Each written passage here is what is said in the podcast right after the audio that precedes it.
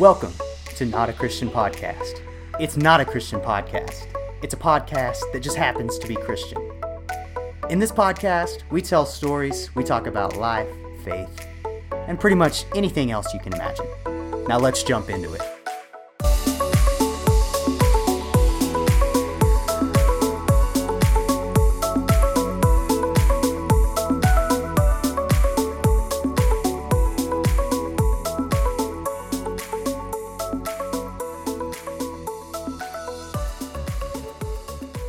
Welcome back to Not a Christian Podcast. This is episode four. Glad you chose to join me today.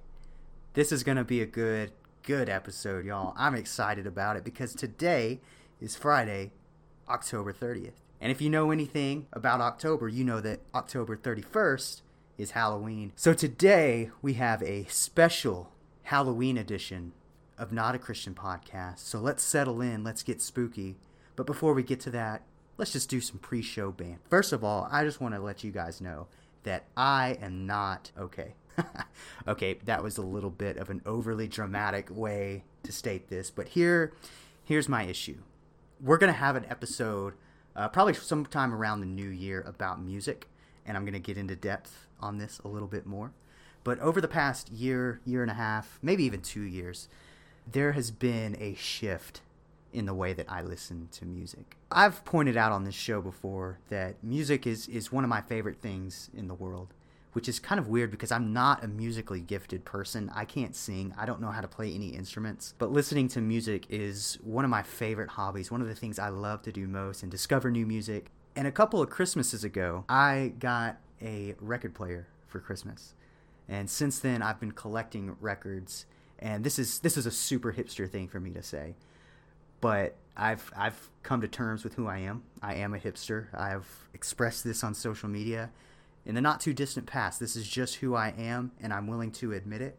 And whatever flack comes with that, whatever things come with the trade, I'm ready to embrace that. I am a hipster, okay? You heard it right here on the show. But the biggest thing that collecting vinyl records for me has done is that it's made me appreciate musical albums more than just singles.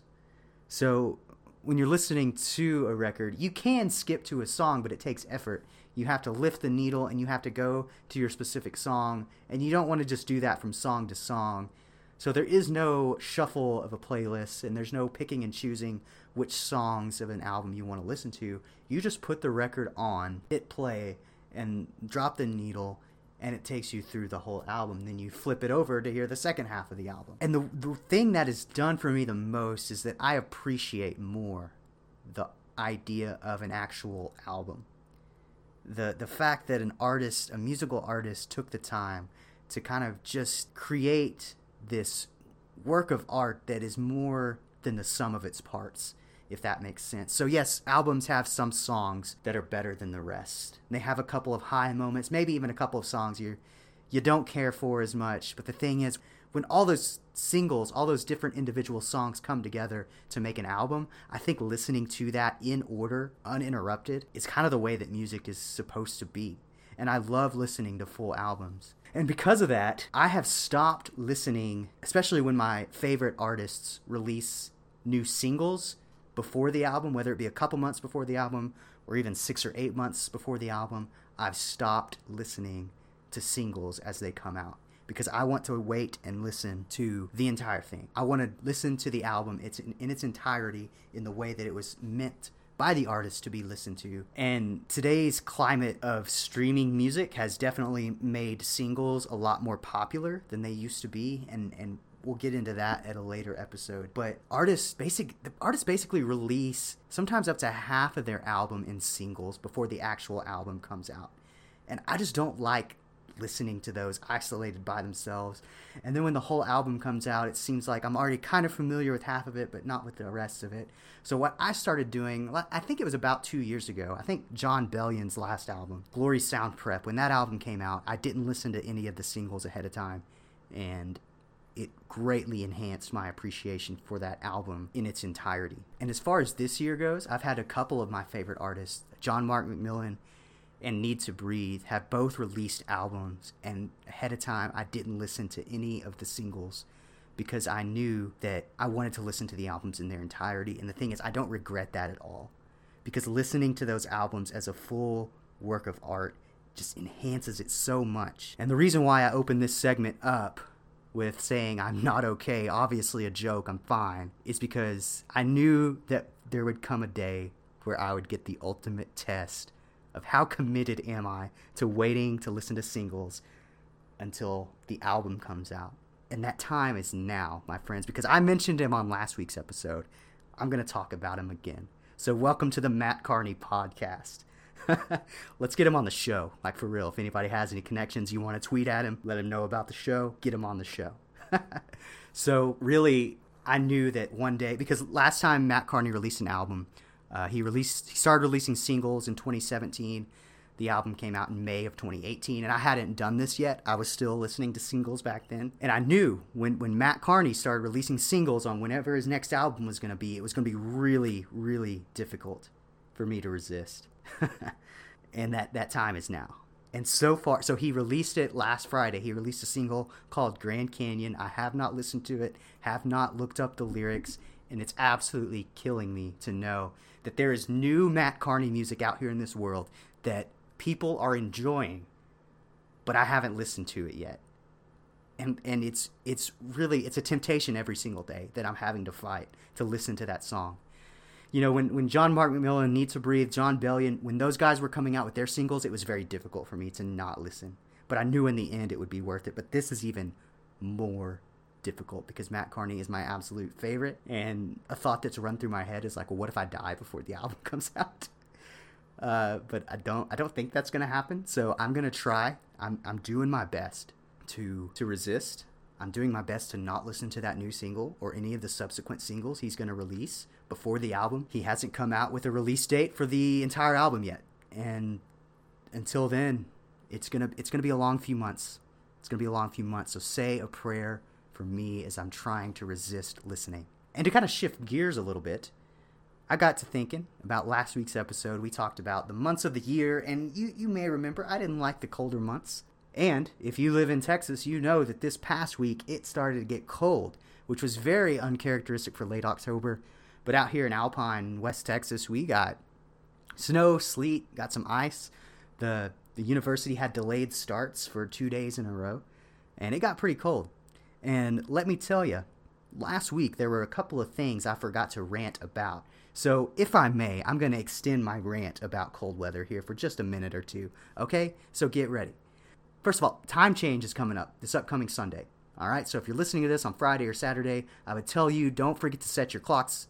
Uh, it's spring for fall back. Don't forget to set your clocks back. But let's be real, all of us use cell phones for our clocks, for our alarm clocks. So, you're not going to forget. It's going to automatically do it for you. But that's beside the point because in the winter months, particularly November, December, January, it gets dark super early. First of all, time change is so, so stupid. It's not even necessary anymore. Okay, there's no reason why we should do this time change and make it get dark at like 5 p.m. Because who likes getting off work at 5 p.m. and it's already dark? Okay, so that's another, just another issue with winter months. Also, like I mentioned, we got some snow and ice here in Alpine, Texas.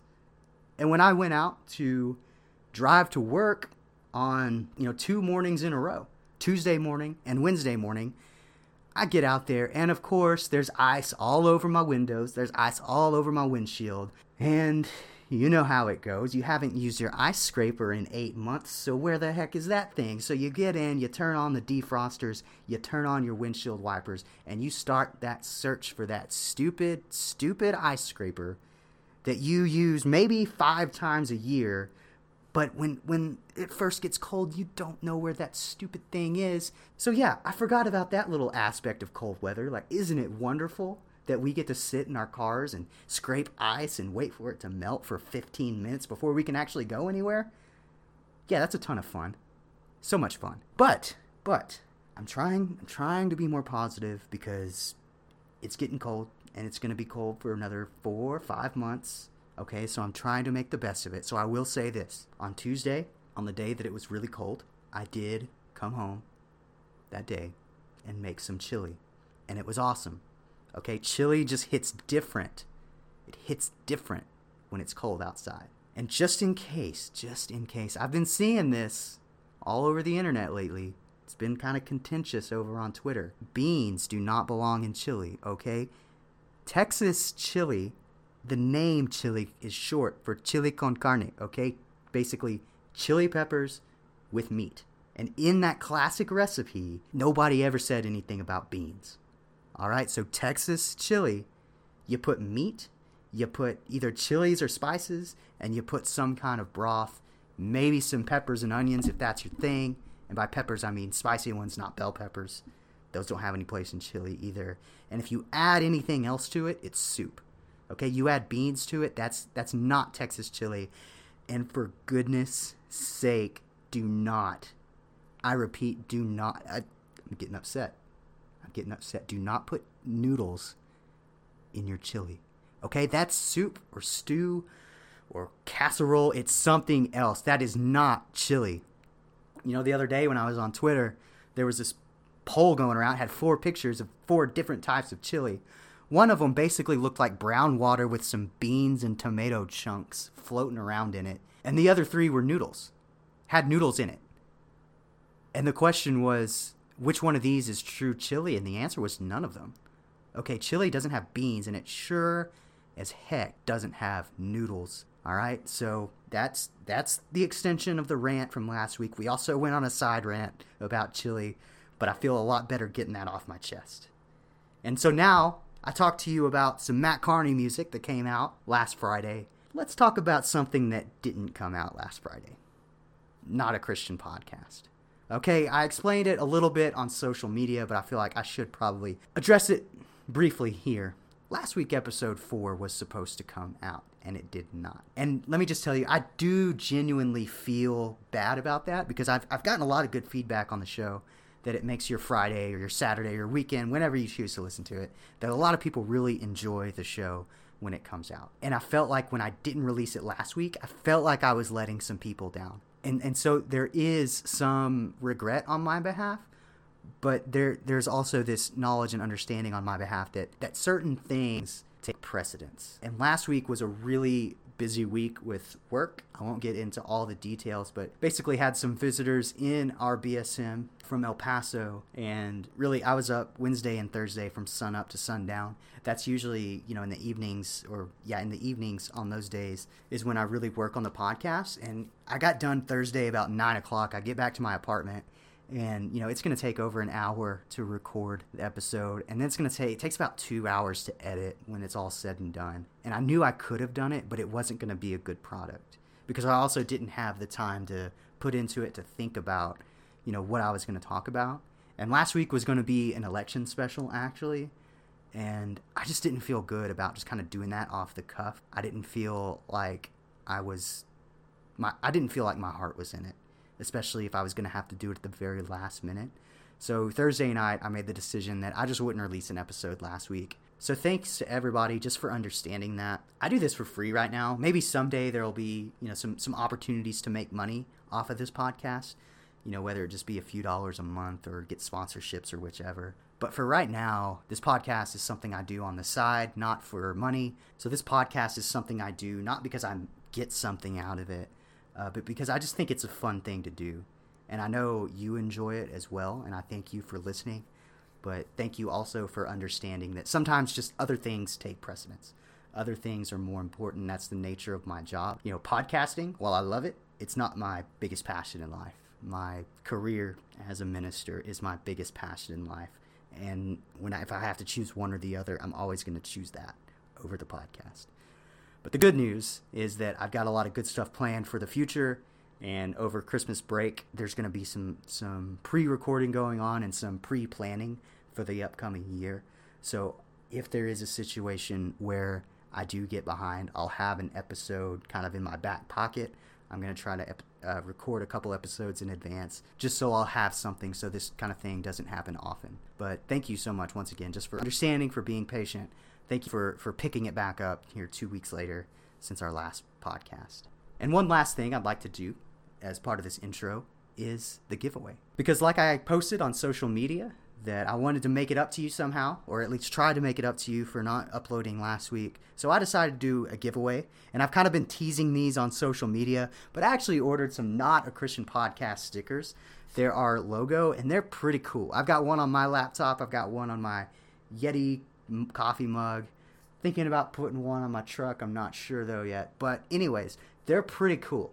I put out a post on three social media platforms that if you just liked or reacted or retweeted whatever whatever social media platform you were on, you were going to get a chance to win one of these. So, what I'm going to do now is I've put all of those on a spreadsheet. Everybody who liked or reacted on Facebook, everybody who liked on Instagram, and everybody who retweeted on Twitter. I put all of you on a spreadsheet, and I'm just gonna. I've got a random number generator here on my phone. So right here on the show, I'm gonna go ahead and put in numbers 1 through 33 because that's how many people chose to participate in the giveaway. And I've got all your names with the corresponding number. And if you entered across multiple platforms, you have multiple chances to win. So if you engaged on all three social media platforms, you have a 3 in 33 chance of winning, which is a 1 in 11 chance of winning. So here we go. The first number to win is number 27, which is my friend Nick Storm. So, Nick, if you're listening, congratulations. Next number is number 22, which is my friend Nathan Mayhand. Okay, you're a winner of a Not a Christian Podcast sticker. And the third and final giveaway for now is number seven, my friend Nico Westerlink. So we got all in names. If your name started with an N, there's a pretty good chance that you won the giveaway. So to my friends Nick, Nathan, and Nico, here's what I want you to do. If you're listening to the show, I want you to reach out to me on social media. Send me a text, send me a DM, whatever you want. I think it'd be better if you listened to the show and found out you won rather than me just DMing you right away. But if I don't hear from you in a few days, I'll send you a message and I'll get your sticker to you in one way or another. So, that was the giveaway from last week, but you have a chance if you keep listening to enter the giveaway for this week. I'll explain that a little more later on in the show. But for now, I'll give you a roadmap. We're going to talk about, like I said, Halloween. So we're going to be talking about Halloween memories. First of all, what did Halloween mean to me as a kid? And what does it mean now? Segment number two, we're going to talk about is it okay for a Christian to celebrate Halloween? Because I know there's some controversy around that. And the third and final segment on today's show is going to be talking about the best and the worst Halloween candy.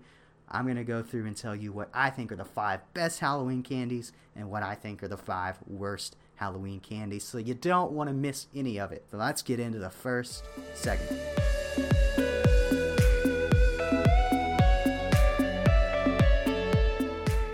So, our first segment is just talking about Halloween memories. What did it mean to me as a child? And how is the meaning and the celebration and my thoughts about Halloween how have they changed over these past few years, ever since I've gone out of childhood into adulthood? So, one of the first things I think of when I think of Halloween at, at our house when I was a kid, I think about jack o' lanterns. I know we had this little book because you couldn't just get jack o' lantern designs off the internet back then because there was no such thing as the internet.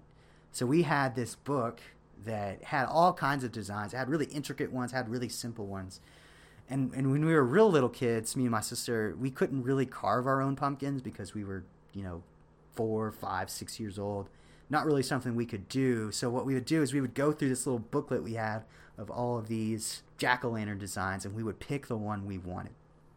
And our dad would go through and he would he would carve those and it seemed like we would pick out the ones we wanted and it seemed like he was over at the kitchen table he would set out the newspapers get out that pumpkin carving kit. He would get to carving, and it seems like it lasted for hours.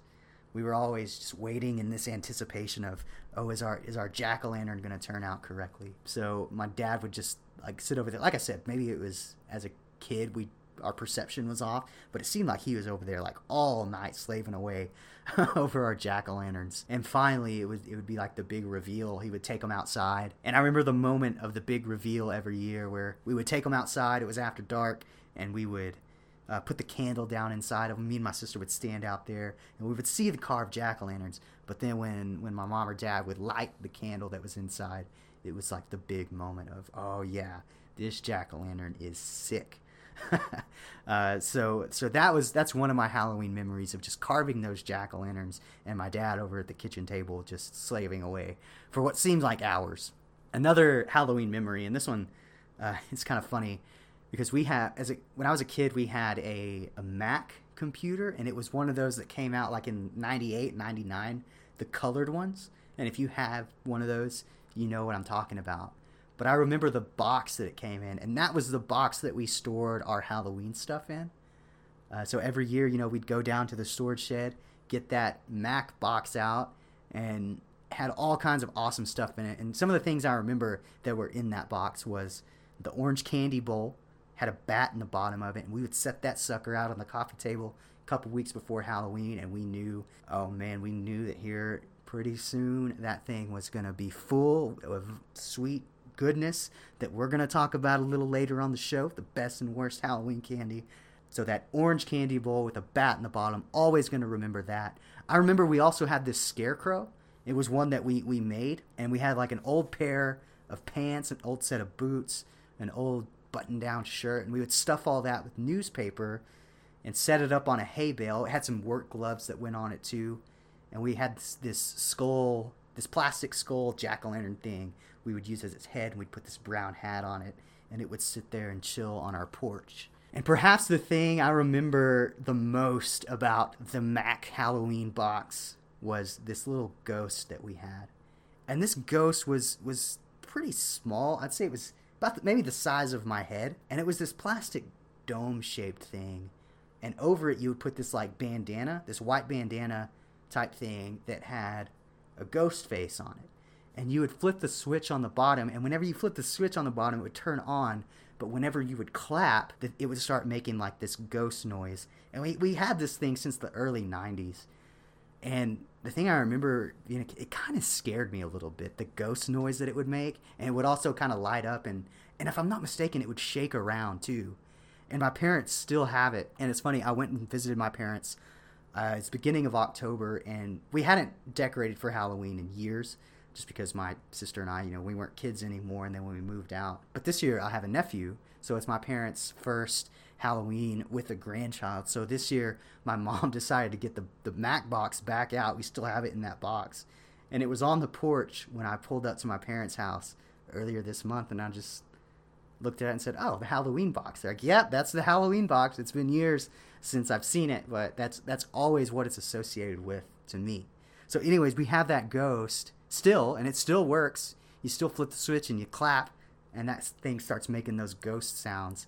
Uh, and apparently, it scares my nephew. So, so I'm glad to see that it's still doing its job and scaring generations of children in our family. so that's that's the Halloween box. That's what was in there. And of course, a big part of Halloween as a kid is dressing up. I do remember a few of my costumes. I remember one year me and my sister dressed as matching pirates. One year I was Woody from Toy Story. I was Johnny Appleseed one year. One of my favorite costumes, when I was a child, I was pretty obsessed with Davy Crockett. Davy Crockett was, of course, the hero, or one of the heroes in the Texas Revolution, fought and died at the Battle of the Alamo. So I loved Davy Crockett because when I was a kid, I actually loved Texas history, and I still do have this kind of affinity for Texas history. But I remember I had this Davy Crockett movie where kind of at the end, and this is I don't know if this is true or not because most people didn't survive the Alamo. Uh, in fact, there were no Texan soldiers who survived the Alamo. But the legend is that Davy Crockett stood up like on this wall after he ran out of ammo, and he just kind of used the butt of his rifle to pistol whip some dudes and kill them. And that's kind of leading me on a tangent here. I remember going to the Alamo as a kid because I loved Davy Crockett, and I thought it was so cool. And I remember standing outside the Alamo, and I'm like, you know what? I could very well be standing in the exact spot where Davy Crockett started swinging the butt of that rifle around, pistol whipping some guys, killing them, awesome. And then when I was an adult, I'm talking like three, four years ago, I find out that the Alamo that's in San Antonio isn't the original Alamo. It's basically like a reconstruction of the Alamo that was based somewhere else, somewhere not in downtown San Antonio. And I remember even as an adult, I was like, wait a minute, I wasn't, I didn't stand in the place where Davy Crockett pistol whipped those guys to death. Like that was disappointing. So even as an adult, I feel like I had a little piece of my childhood taken away from me. uh, but anyways, that's that's enough of therapy for me. Uh, but I remember the best Halloween costume I ever had. Uh, it was actually I was the Tin Man from from the Wizard of Oz, and I remember my dad made. So we were never we were never packaged or boxed ha- Halloween costume people. We always kind of made our own at home, which was pretty fun, pretty cool. And so when I was the Tin Man, my dad made it completely from scratch, and I, I think it was mostly made out of like poster board. Uh, so I had kind of the torso that went around my body, had the legs that were made out of poster board, and all spray painted silver. Had the silver face paint. Had a funnel on my head that was spray painted silver. But the thing is, since it was such kind of a bulky costume, I couldn't really, I couldn't really move that much. I could walk, but that was about it. I couldn't sit down. So when we went out trick or treating, my dad would have to lift me up. My mom had this uh, Isuzu Rodeo, if you know what that is. It's a kind of car. It's kind of like this little hatchback SUV.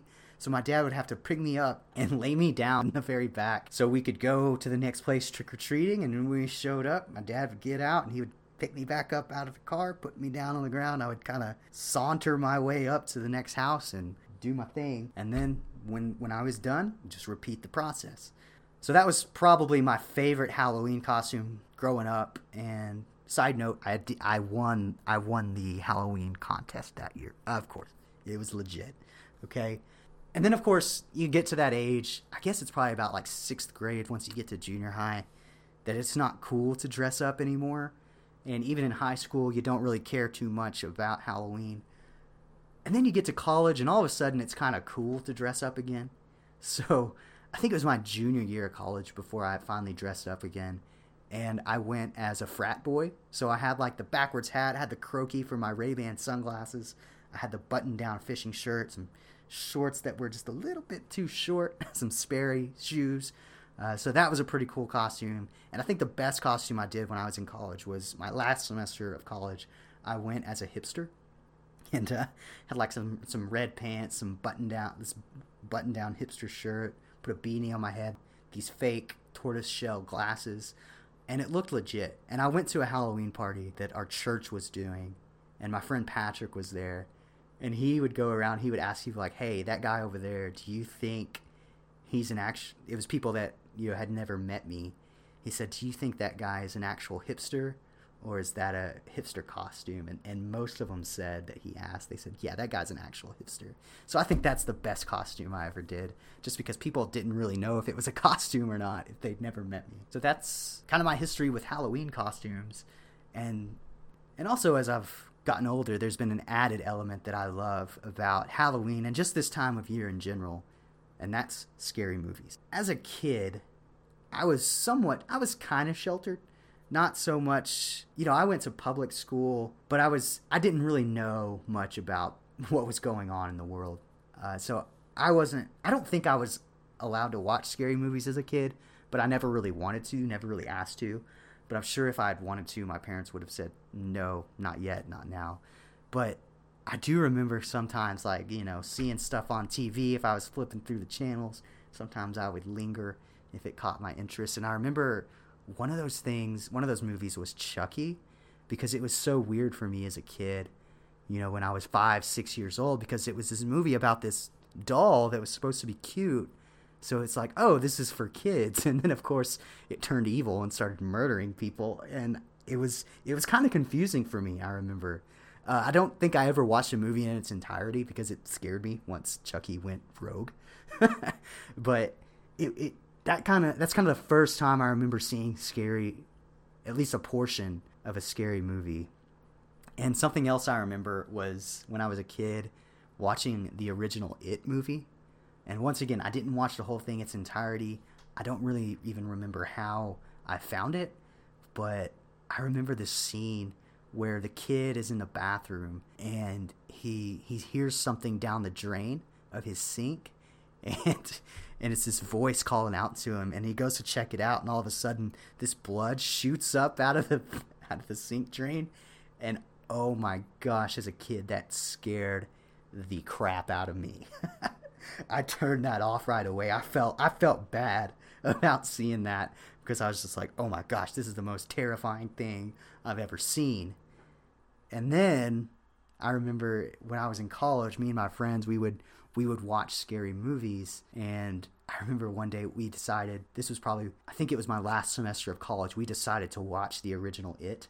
And like I said, I hadn't seen it since I was probably like seven, eight years old. And I saw that one scene, decided like, nope, no more for me. So in my head, I thought it was going to be this super, super scary movie. And then we watched it, and it was just, it was laughable how bad it was, how lame it was. It was not scary at all. The, it was like six hours of just bad, bad graphics. It was like there were parts of the movie where the clown it was in claymation. It was just so bizarre, and it was the furthest thing from scary. So, anyways, that's that's something else that that I really got into when I was in college. Is when I was a kid, I didn't watch those scary movies, but I think I think when I was about eighteen, maybe seventeen, I saw the movie Insidious, and that's when I really started to enjoy scary movies. And they still they still kind of freaked me out a little bit, but there was something about it that I really, really liked. Some other of my scary movie memories. Uh, one time we were watching a movie when I was in college called Annabelle. We were watching it in theaters, and you know, you know, in a scary movie when it's when the action's about to pick up, there's there's the intense music, and you can just kind of sense it. But at that very moment, this guy gets up out of his seat, and he has, I guess, he's going to the bathroom or going to get more popcorn or something, and when he gets to the edge of the he's gonna he's gonna have to walk all the way across the theater in front of everybody. So what he does, I guess it's just to be courteous, so he didn't block anybody's view, is he took off running, and but of course that sudden movement. There was this girl in the very front row, kind of where he was passing in front of, and she freaked out. She started screaming because it was at this intense time of the this very tense time of the movie and it scared her pretty bad. And then of course everybody in the theater just lost it laughing. Um, so that's that's one of my favorite scary movie memories. Something else I liked to do with my friends in college was we would play this game, especially like with slasher movies. If there were you know a bunch of characters that would go out to a cabin spend the night, there were a bunch of characters that would mess with the Ouija board, and of course this evil spirit would come in.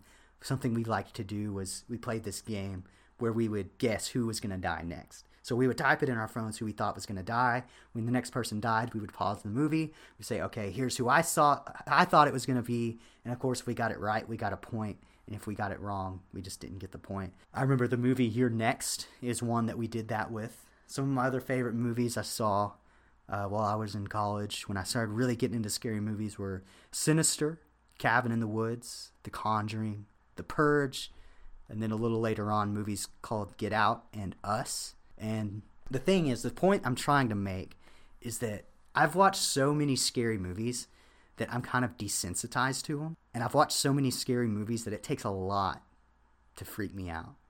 And I was at a place in life when I thought there there's no movie in this world that could bother me. And then this movie came out and it rocked my entire perception of what scary movies were and were supposed to be and maybe you saw this. I think it came out in 2018. It was called Hereditary. And the thing about scary movies for me is that, like I said, I can't, I'm just almost desensitized to them. So I can't watch them in a theater or with a big group of people in order to get scared by them. The situation has to be right.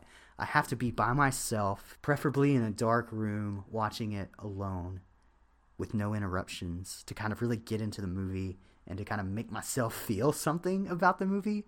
So that's what I did with the movie Hereditary, but I was not expecting it to be nearly as scary as it was. And I'm not going to tell you anything about the movie really, other than there wasn't just one moment of fear.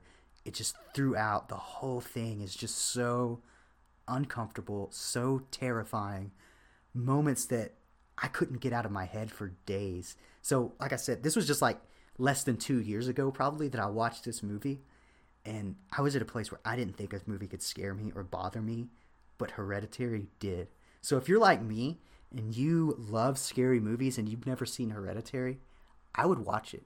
In fact, over these past couple weeks, in preparation for this podcast, I've been wanting to rewatch it so I kind of talk about it, but I've been putting it off because I'm just it's just such an uncomfortable movie to watch. There's scary moments, but there's no jump scares. And there are moments that just make you feel so uncomfortable and so it just gets gives you this pit in your stomach. So if you're a scary movie fan and you've never seen Hereditary, watch it. But I will if you're don't show it to kids. Don't sh- don't watch it. Do not watch it if movies really bother you because even as like a scary movie fiend, a scary movie aficionado, it did things to me. it it scared me. It bothered me for several days after watching it. And this kind of got me to thinking, why do I like scary movies? Because I know some people that hate them. Some people just get so terrified when watching scary movies, they find it more enjoyable just to avoid them altogether. And I did a little bit of internet research, some Google research, so forgive me to my grad school professors who might be listening to this. I, I used Google for this because it's not anything academic. But there were a couple of things that kind of made sense to me of, of why I liked scary movies. First of all, if you're a natural thrill seeker, you're gonna be more inclined to watch scary movies. And I don't consider myself a thrill seeker in the fact that, you know, when I'm going down the highway, I don't drive 100 miles an hour just for the fun of it. I don't do reckless activities, but, you know, in a safe, controlled environment, I do enjoy like roller coasters. Always enjoyed those you know, when I was a teenager. I Haven't ridden one in a long time. I like heights. I like being up in high places, like on a mountain and, and looking down. I like hiking and camping alone, which aren't super high risk activities, but there's something about it that makes you feel almost primal. And, and I get a thrill out of those things. So I think that could be part of it. It's, I just like I just like a good thrill, uh, whether that's on a physical level like a roller coaster or hiking up a mountain, or on a more psychological level uh, like a scary movie. Also, empathy is tied to one's enjoyment of a scary movie. So if you have a lot of empathy for people, you're less likely to like scary movies.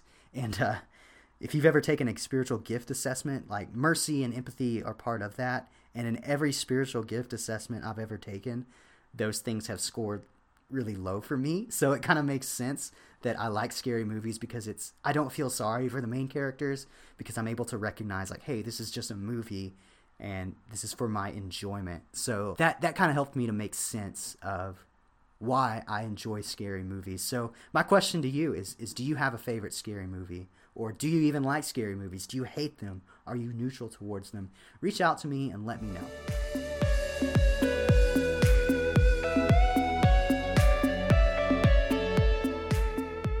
Before we jump into our next segment, I'm going to go ahead and explain how this week's giveaway is going to work. So, as I mentioned, my friends Nick, Nathan, and Nico all won this week's giveaway.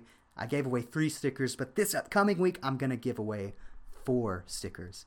So, here's what I want you to do. Or on Thursday, October the 29th, I uploaded some pictures to Facebook, Instagram, and Twitter, and it was of the podcast logo. So what I want you to do is save that to your phone or screenshot it and crop it down to where it's just the logo. And then what I want you to do is post it on your social media of choice. And if you post it across Facebook, Instagram, and Twitter, you'll be entered to win the giveaway three times. So I would suggest you do that. So I want you to upload the logo not as a story on Instagram or Facebook, but as a post on Instagram, as a post on Facebook, or as a post on Twitter. So you're going to post that picture of the Not a Christian Podcast logo. You're going to tag, if you're on Instagram or Twitter, tag at Not Christian Pod. Give us a follow too if you're not already doing that. Or if you're on Facebook, tag me personally, tag Kyle Krim. And what I want you to do is, as your caption, just tell people why you enjoy Not a Christian Podcast.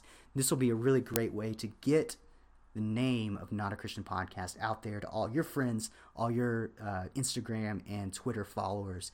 So if you do that, you're going to be entered for a chance to win a sticker in next week's episode. And I'm going to give you until Monday at 11:59 p.m. to do that because I'm not sure when I'm going to record the next episode, so it's better to do that earlier. Like I said, I'm giving away four stickers, and it's going to be to your benefit if you do this right away. Because if you're listening, especially if this is Friday morning, go ahead and do that. Because the first person that uploads the, the logo and tags at Not Christian Pod, the first person to do that is going to win automatically, whether it's on Facebook, Instagram, or Twitter, whichever one comes in first. And as for the rest of you, if you don't get in first, I'm going to do just like I did this week put your name on a spreadsheet and draw in next week's episode. So be sure to take part in that. Be sure to help out Not a Christian Podcast by telling all your friends why you enjoy it and why you love to listen every Friday.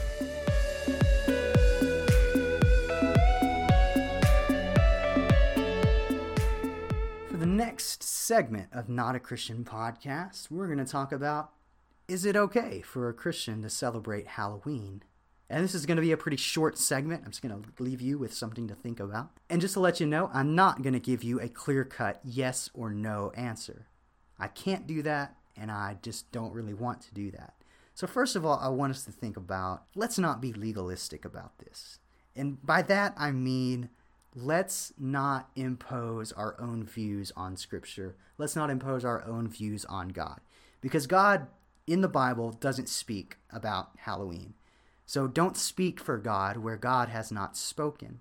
And the temptation here is that if, if your convictions lead you to not want to celebrate Halloween, you are more than welcome to do that. But don't treat others as though they were less spiritual than you if they do celebrate Halloween. Because when Jesus, in the book of Mark and the book of Matthew, he quotes the prophet Isaiah, from Isaiah that says, These people honor me with their lips, but their heart is far from me. In vain they worship me, teaching as doctrines the commandments of men.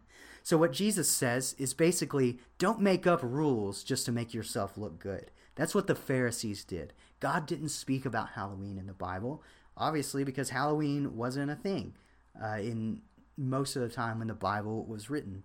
So don't say that the Bible clearly or explicitly teaches against Halloween because it does not. And let's just and let's also not say that just because it's not in the Bible doesn't mean we shouldn't do it. Things like birthdays and even celebrating Christmas are not in the Bible, but we do them anyways. Also, don't use the excuse that Halloween has pagan origins and roots to say that we shouldn't celebrate it. Because things like birthdays and Christmas have pagan roots. The days of the week and the months of the year are named after pagan gods, but they're no longer pagan. So, the thing I want to invite you to think about in this episode is what does Halloween mean in our culture? Because, yes, it did mean at one time there was a time when they would celebrate death or or maybe conjure up evil spirits and demons but is that what halloween is in our culture no i don't think so there's nothing inherently evil about a kid dressing up as a cowboy and going around to houses asking for candy. So, what does Halloween mean in our culture? And this is something we have to ask of anything. I'm not going to go out and see like, oh, this these people are trick or treating. These kids are out here in their costumes, uh, gathering candy. I'm going to go conjure up a demon, or I'm going to go use a Ouija board and try to bring in a ghost. And now, if you are trying to do those things, don't do those things. Don't try to conjure up demons. Don't try to be in communication with ghosts because I believe I believe in demonic activity. I believe those things are very real. Um, and I believe that we can kind of encourage and invite those things in. But dressing up and going around collecting candy isn't going to do those things. It's not going to bring in a demon. It's not going to conjure up some spirit. So we have to think about what does Halloween mean in the context of today? We aren't trying to do those things. We aren't trying to contact these evil spirits for the most part. That's not what Halloween means anymore. So, you know, Paul talks about meat sacrificed to idols. He's saying, look, if eating that meat causes your brother to stumble, then just don't do it around them. Ultimately, what I want you, what I don't want you to do is don't violate your conscience. Okay, if you have this conviction that even things like scary movies are immoral, and they're wrong and they're inviting evil spirits. I'm not going to make fun of you for that. I'm not going to bash you for that. I don't agree with you. But if that's your conviction, then just live to that conviction. Don't feel bad about that. If you're convicted to not celebrate Halloween, to be kind of countercultural in that because you fear that maybe celebrating Halloween would be some kind of invitation to some darker spiritual forces, just don't celebrate it. So I'm not saying that I have this closer relationship with Christ because I could celebrate Halloween and worship Christ at the same time. I don't want it to be that way. If you have the conviction to not do that, to not celebrate Halloween, to not watch scary movies or whichever, you don't have to. Don't do it. Don't violate your conscience. And just as important on the other side, if you do want to celebrate Halloween or you don't think there's anything wrong with it, don't make fun of people who don't like Halloween because of its origins. Also, don't damage your witness. You know, if you're going to go out, don't dress sensually don't wear skimpy outfits. Don't go out to a Halloween party and get blackout drunk just because it's a holiday and that's what you do on holidays. Don't, you know, don't do those things. Don't damage your witness and use holiday as an excuse. Like I mentioned earlier, Paul talked about meat and food sacrificed to idols. He said that that food could be redeemed. He's saying there's nothing wrong with that food. If you go and get it in the marketplace, it's fine embrace the good part of that, the fact that it's food given to us by God, but reject the evil part in the fact that it was sacrificed to pagan gods. So if you want to celebrate Halloween, go ahead. Embrace the good. Embrace the fun, embrace the candy, the costumes, the good times, but reject the evil part of it.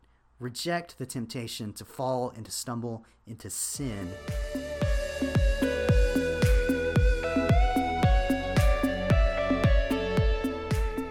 For our third and final segment of the day, we're talking about Halloween candy. We're going to talk about the worst Halloween candy, and we're going to talk about the best Halloween candy. And now let's let's first talk about what constitutes Halloween candy. Some things that you get in your Halloween bucket aren't candy, like prepackaged popcorn balls. Not only are they not candy, but they're also garbage. Boxed raisins. You know you got them as a kid, so did I. They're not candy pennies, toothbrushes, and razor blades aren't candies either. So while you hate to see those things in your Halloween bucket, they aren't going to make the list of best or worst Halloween candies because they are not candy. So let's start with the worst Halloween candies. What I'm doing in each category is I'm going to do a top five list, but I've also got a few dishonorable mentions in the worst candies and a few honorable mentions in the best candies. So talking about the worst candies, dishonorable mention. First, we've got Smarties. Okay, who really likes Smarties? They're little pills of chalk that kind of give you this weird feeling on your teeth when you eat them. It's just this weird powder. No one really enjoys that. Smarties, first dishonorable mention. Next dishonorable mention Pixy Stix. Okay, Pixy Stix are not good. There's something about them when you're a child that you love because it's basically pouring powdered sugar down your throat. But when you when you grow up, you just realize it's it's not good. It's kind of disgusting. Next dishonorable mention is black licorice. And the reason why, okay, I know this is gross. This is probably more gross than anything that made the, the bottom five on the worst list. But I don't really know anybody that eats black licorice.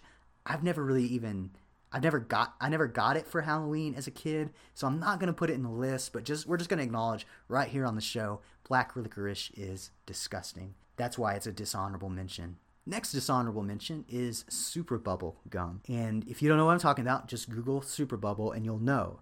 The taste is initially good, but it lasts about four seconds when you chew it. Then after that, it's just like chewing on a piece of gum that you found under a dining table or something.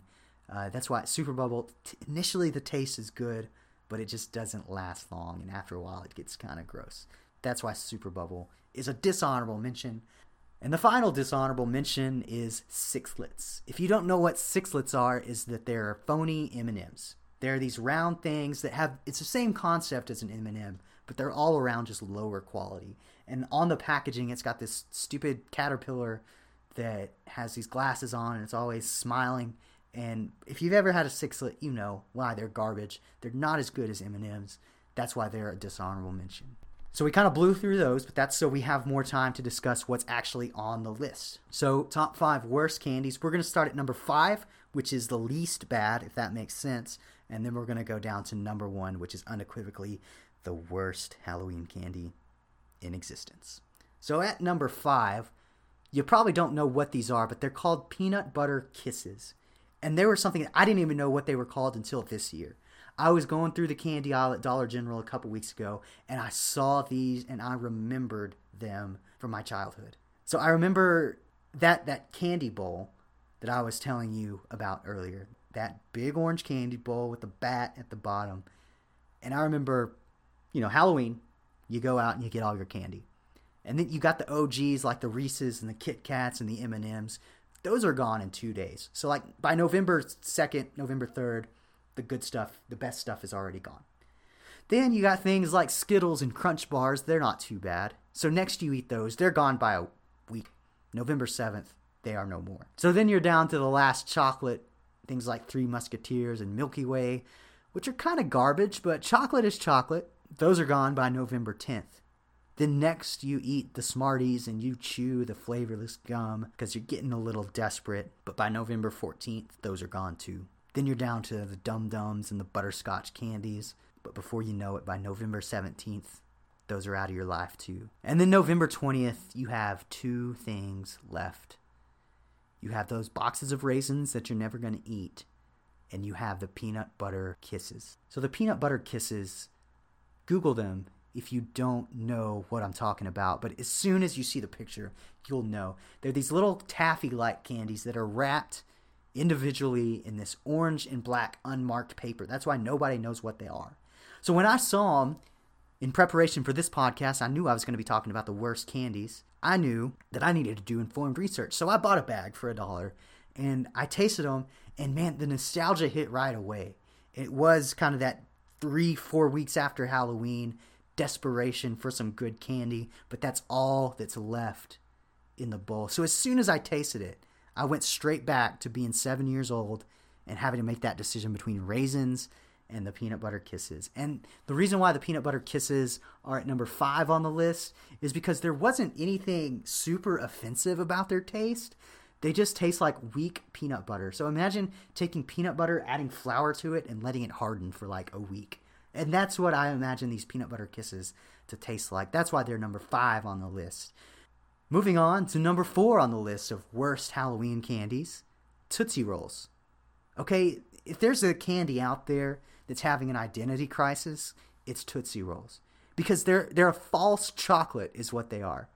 And we all know that the best candies, the best candies are made out of chocolate. So Tootsie Rolls give you this hope. And then every time you eat one, I, I don't eat Tootsie Rolls much anymore, but every time I eat one, I'm just like, oh yeah, this is gonna be good. It's like a brand recognition thing to where you just associate Tootsie Rolls with being good, and then you eat it and you're just like, wait a minute, this is actually not good at all you you expect chocolate, but you get this weird chewy, almost chocolate flavor.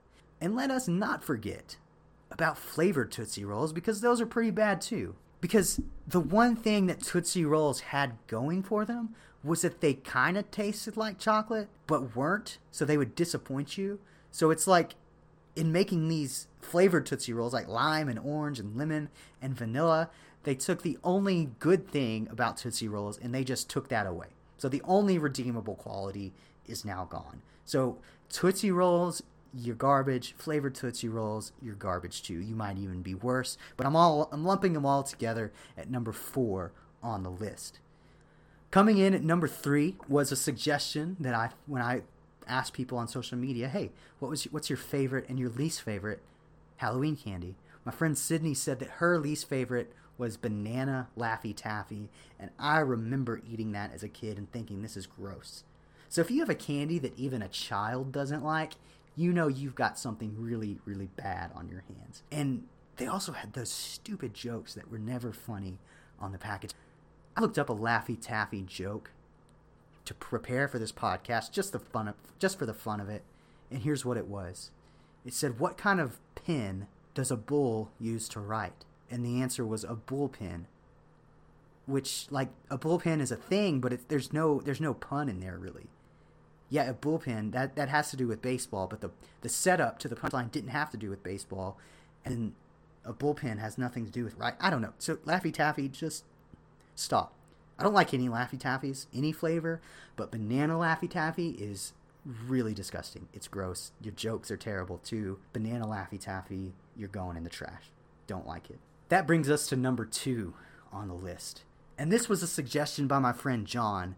And it was also as I was doing some high quality research for this podcast, Googling things like what are the best and worst Halloween candies. these candies kept on popping up as some of the worst in a lot of people's minds. But the thing is, I'd never had them before. So, once again, in order to be an informed podcaster and to bring you the cold, hard truth with no compromise, I had to go out and buy some for myself. So, the number two candy on the list is Circus Peanuts. Not, they're not peanuts like in a shell that you eat the peanuts. It's like this candy. And I am so, so confused about this because it's an orange peanut about, you know, the size, about two inches long, and it's this orange peanut shaped thing. So you expect it to taste maybe citrusy, maybe peanut buttery, I don't know, but you bite into it and you taste bubble gum. So you expect it to be gum, and you start chewing it, and it dissolves in your mouth, kind of like a marshmallow, but not as good. And then it turns into this weird banana flavor, and then once you eat it, it leaves this horrible aftertaste in your mouth.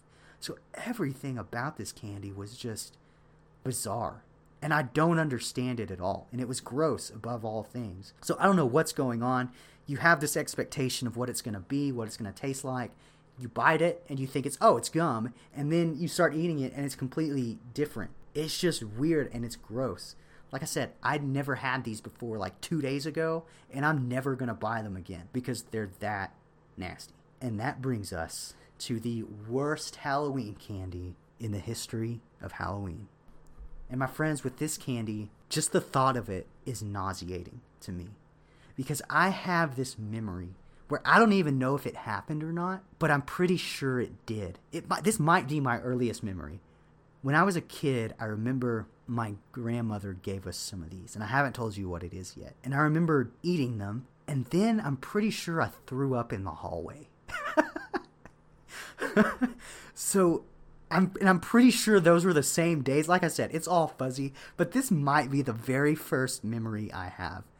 And this candy is those little wax bottles that you bite off the end and you drink that nasty syrupy snow cone type juice out of them. And for some reason you have the bottle that's made out of wax and they encourage you to chew on that not eat it because it's wax, but to chew on it. And like I said, just the mere thought of them, I haven't had those, you know, since I was a very, very young child, really before I can remember anything. And like I said, it might be my earliest memory getting sick on these things because they were that disgusting. Like I said, don't know if it happened, but I'm pretty sure it did because it's that psychological thing where if you get sick on something, you can't stand the thought of it or the sight of it or the smell of it anymore. And now when I see those wax bottles, I have no desire to taste them, no desire to even look at them because just the sight and the thought of that syrupy, nasty, sweet juice and chewing on that nasty, clear wax is just like I said, it's nauseating. Want nothing to do with it. That is why the wax bottles, in my book, are the worst Halloween candy. And now we're going to end the episode on a lighter note. We're talking about the best Halloween candy of all time. And I'm gonna throw out a little little caveat here, okay? So I decided when I'm doing this, I'm not going to include the the really good candies. Like, you know, everybody knows that getting Reese's and Kit Kats and Snickers and Twix and peanut M&Ms. Those those were all the best candies growing up and you love to see those in your Halloween bucket. But what I decided to do here on Not a Christian Podcast, we're all about the underdog. Okay, so while we know that those candies that I just mentioned are the best Halloween candies, I decided to go with some more obscure ones some lesser known candies, just so you can expand your ca- your candy palette. Because if I come on here and I tell you like, hey, Kit Kats are good, that, that's not going to change anybody's mind. That's not going to tell you anything you didn't already know. So what I decided to do is both in the countdown list and in the honorable mention list, I'm gonna go with some lesser known candies just to just to mix things up a little bit, maybe to recommend some candies that you've never had before, but you ought to get out there and try. So, first, with our honorable mention, I'm to go with Jolly Ranchers. Everybody knows what a Jolly Rancher is, and it's that perfect combination of, of sweet and a little bit sour, fruity, just a really, really solid candy. Nothing wrong with a Jolly Rancher, a candy that I enjoy still to this day. Next up on the honorable mention list, Sour Patch Kids. Sour Patch Kids are awesome. Like I said, they're sweet, they're sour, they're fruity, they have a really good taste. There's nothing to dislike about a good Sour Patch Kid. Always loved to see those in my Halloween bucket as a kid. Next up on the honorable mention list, this one is a classic. Very simple, those caramel cubes. And yes, I'm kind of a redneck a little bit at heart, so I say caramel, not caramel. But they're just like these cubes of caramel that you eat by themselves, and they're delicious. Something else you may have used them for is for caramel apples. Uh, we would always un- unpackage them, put them in a pot, dip the apples in them. Uh, but just eating those cubes by themselves, always, always good to see those in your Halloween bucket and in that big orange bowl with a bat in it. Next up on the honorable mention list, caramel apple pops. Okay, I'm not a big sucker guy, but these are really good. They're just a green apple flavored sucker with like this layer of caramel around them, so you're getting like that sour and you're getting that sweet of the caramel. They're really good. Even as an adult, I enjoy those things. Next up on the honorable mention list is one that my friend John recommended to me that I'd completely forgotten about but they're, they're these root beer candies that are shaped like a like a barrel, and those are really good. They're just these hard candies that you know dissolve in your mouth. Uh, so if you like root beer, you'll like those. Super underrated. Haven't had one in years, but I'm gonna be on the lookout for them over these next few days. And finally, on the honorable mention list, this is one of those that kind of falls into that category I was talking about earlier of like the classic candies that aren't just for Halloween, but it gets a lot of hate. Almond Joy. Okay, there's nothing. If you don't like coconut, I understand, but if you if you're okay with coconut, there's nothing to dislike about a good almond joy. Okay, it's simple. It's coconut covered in chocolate with an almond on top. It's delicious. There's nothing bad about that. That's why it rounds out our honorable mention today. And that brings us to the list. Dare I declare this list inerrant, as I have in the past infallible as I have in the past. Not open to debate or discussion, but these candies are unequivocally the top five Halloween candies you could possibly find in your Halloween bucket. And like I said, these are some of the less popular candies, maybe the more unknown ones, but if you've never had any of these, get out and try them because they're good. Number five is dots. So you may recognize dots. They come in a little yellow box, and there's about five or six of them in a little box, and they're basically gumdrops, and they're really good. And what I found out after doing a little research is that they're not just the classic flavors anymore. So you've got lime, orange, lemon, cherry, but they make all kinds of flavors. They make sour dots that I'm going to be keeping my eye out for, and they're they're just so simple yet so good and they're very underrated. I know a lot of times when people are digging through that candy bucket, that candy bowl, they tend to go over the dots, but I go straight for the dots because I love dots. Next up on the list, we're sticking with kind of a fruity type of candy. So, number four on the list is red vines. This is the far, far superior cousin to Twizzlers. It's basically the same thing, kind of this red, sweet licorice, but it's better than a Twizzler. And it's kind of I feel like licorice's way of saying sorry about black licorice. We know that's disgusting, but we've got le- red licorice that's pretty good, and that's what red vines are. I am a red vine man. Okay, Twizzlers I can take them or leave them, but red vines are awesome. They're really, really chewy. They've got kind of a bitter taste, so if you don't like bitter things, maybe avoid the red vines. But if you like to drink black coffee like I do, and you like bitter things to match your personality, kind of like me, go ahead and try out a red vine. They're number four on the list of best Halloween candies. Coming in at number three on the list of best Halloween candies, this is a classic from my childhood called a Chick-O Stick. And if you're not familiar with a Chick-O Stick, it's this mix of peanut butter and coconut, which are two of my absolute favorite things. So it's basically this log of peanut butter surrounded by this hard candy with like this dusting of coconut flakes on them. And they are so, so good. Uh, they're crunchy, they got that soft middle. They take me right back to my childhood. So, Chick-O Sticks, delicious. If you've never had one, give it a try. Number two on the list. Here's we're getting into some OGs here. Number two and number one, I went back and forth on. But this candy settled in at number two, and they are fantastic. You may not know what I'm talking about, but I'm sure if you Google it, you'll remember what they are. Maybe you love it, maybe you hate it, but it's called Atkinson's Crunchy Peanut Butter Bars. And they're these white, crunchy bars. It's kind of like the inside of a Butterfinger without the chocolate on there. Um, and it's got like this white color on the outside. And the packaging, they're individually packaged. That it's this clear package with these brown stripes and this gold star that says Atkinson's on there. And I remember these were the candies that my great grandparents had, my Mima and Granddaddy King would always have on Halloween. So once we had gathered all our spoils from the neighborhoods of, of Comanche, Texas, we would go over there and they would have a bunch of candy for us, including these crunchy peanut butter bars. So when I think about these, when I taste them, it's been a while since I've had one, but they take me right back to my great grandparents' house and they had one of those like wooden couch things. Like I don't know if if your grandparents grew up, if you grew up and had grandparents with a wooden couch with the wooden uh, legs and the wooden armrests and those weird felt like cushions, you know what I'm talking about. So I think about when I was a kid going over there for Halloween, laying down on the couch, banging my head on that wood, that wood armrest, and eating crunchy peanut butter bars. All really good, solid memories. So there's a certain nostalgia that's tied to these crunchy peanut butter bars that when I eat them, I just think back to being a kid, being at my Mima and Granddaddy King's house, enjoying some Halloween. so that, my friends, brings us to the number one Halloween candy on the list. And I know all of you have been waiting to hear this one.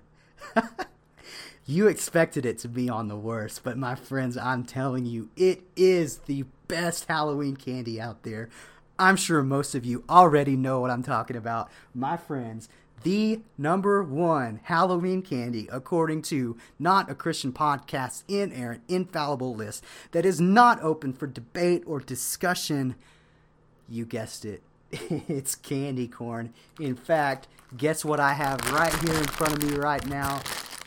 Some candy corn. And I'm going to eat it right in front of you just so you know how much I love it. Y'all, candy corn is good, okay? I don't care. You all love to hate it. When I posed that question online, you all said candy corn is disgusting. Candy corn is the worst. You don't know anything about anything, so just stop. Candy corn is delicious. Okay? It's it's super sweet. It's chewy.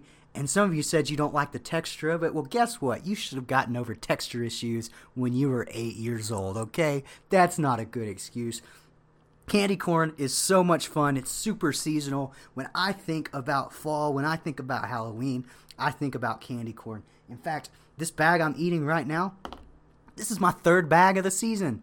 I go through about a bag of this stuff a week because I, it's super cheap. It's like two bucks for this pretty good sized bag at Dollar General. It's delicious and it's so much fun. I remember as a kid, you take these things and you put them up in your top lift, you have them poke out, boom, you got instant fangs. You break off either the white tip or the little yellow part like I'm doing right here, and you can't see it because this is a podcast, but you you you put that little white tip in your mouth and you you go up to your friends and you spit it out. You're like, "Oh, I lost a tooth." Or if or if you have that big yellow piece on the end, you spit that out like, "Oh, I lost a big molar that's very yellow." And so, not only is candy corn delicious, it's also a ton of fun when you're a kid convincing all your friends that your teeth are falling out. I mean, I'm eating it right here. I can't. I'm sorry if you don't like the sound of me chewing, but candy corn is so good. It cops way too much hate on the internet, uh, in real life. And the thing is, hating candy corn is the cool thing to do, and I get that. So, right here on Not a Christian Podcast, I'm coming out saying it's delicious, it's good, it's sweet, like my friend Kelsey pointed out on social media, it's basically like eating icing. And who doesn't like icing? Candy corn, the best Halloween candy in existence. There's nothing you can do to change my mind. It is delicious. All right, so maybe you liked that list. Maybe your maybe my maybe your perception of me is irreparably damaged because I've I've come out and said, "Hey, I'm a candy corn supporter. This is who I am. You can accept it you can choose to continue to love me, or you can choose to reject me and to stop listening to Not a Christian Podcast. If you do that, it's going to make me very sad, but I know it was worth it, okay? Because candy corn does not deserve this. Candy corn doesn't deserve the hate that you give it. So if you're a candy corn hater, I just invite you find some candy corn this Halloween, this fall season, give it a try, and I think you're going to love it. I think if you just rid yourself of all the hate in your heart, you can come around and love candy corn just like I do. So that's what I've got for you today. Hope you enjoyed the show. Remember to enter the giveaway. Save the picture or screenshot the picture of the Not a Christian Podcast logo on whatever social media you're connected on. Tweet it out as a tweet, tag Not Christian Pod, post it on Instagram as a post, tag Not Christian Pod, or t- post it on Facebook as a post and tag my personal account, Kyle Krim, if you're friends with me, and you will be entered to win. And remember, if you're listening to this on Friday morning, and if you're the very first person to do it, you're going to automatically win one of our Not a Christian Podcast stickers. Super excited about this giveaway. And after this, I'm going to maybe give away a few more each and every week. But I'll also have Not Christian Podcast stickers available to sell if you're interested in buying one. They look really, really good. But like I said, for now, that's all I've got. Thank you so much for listening. Next time, I'll try to do just a little bit better. Later.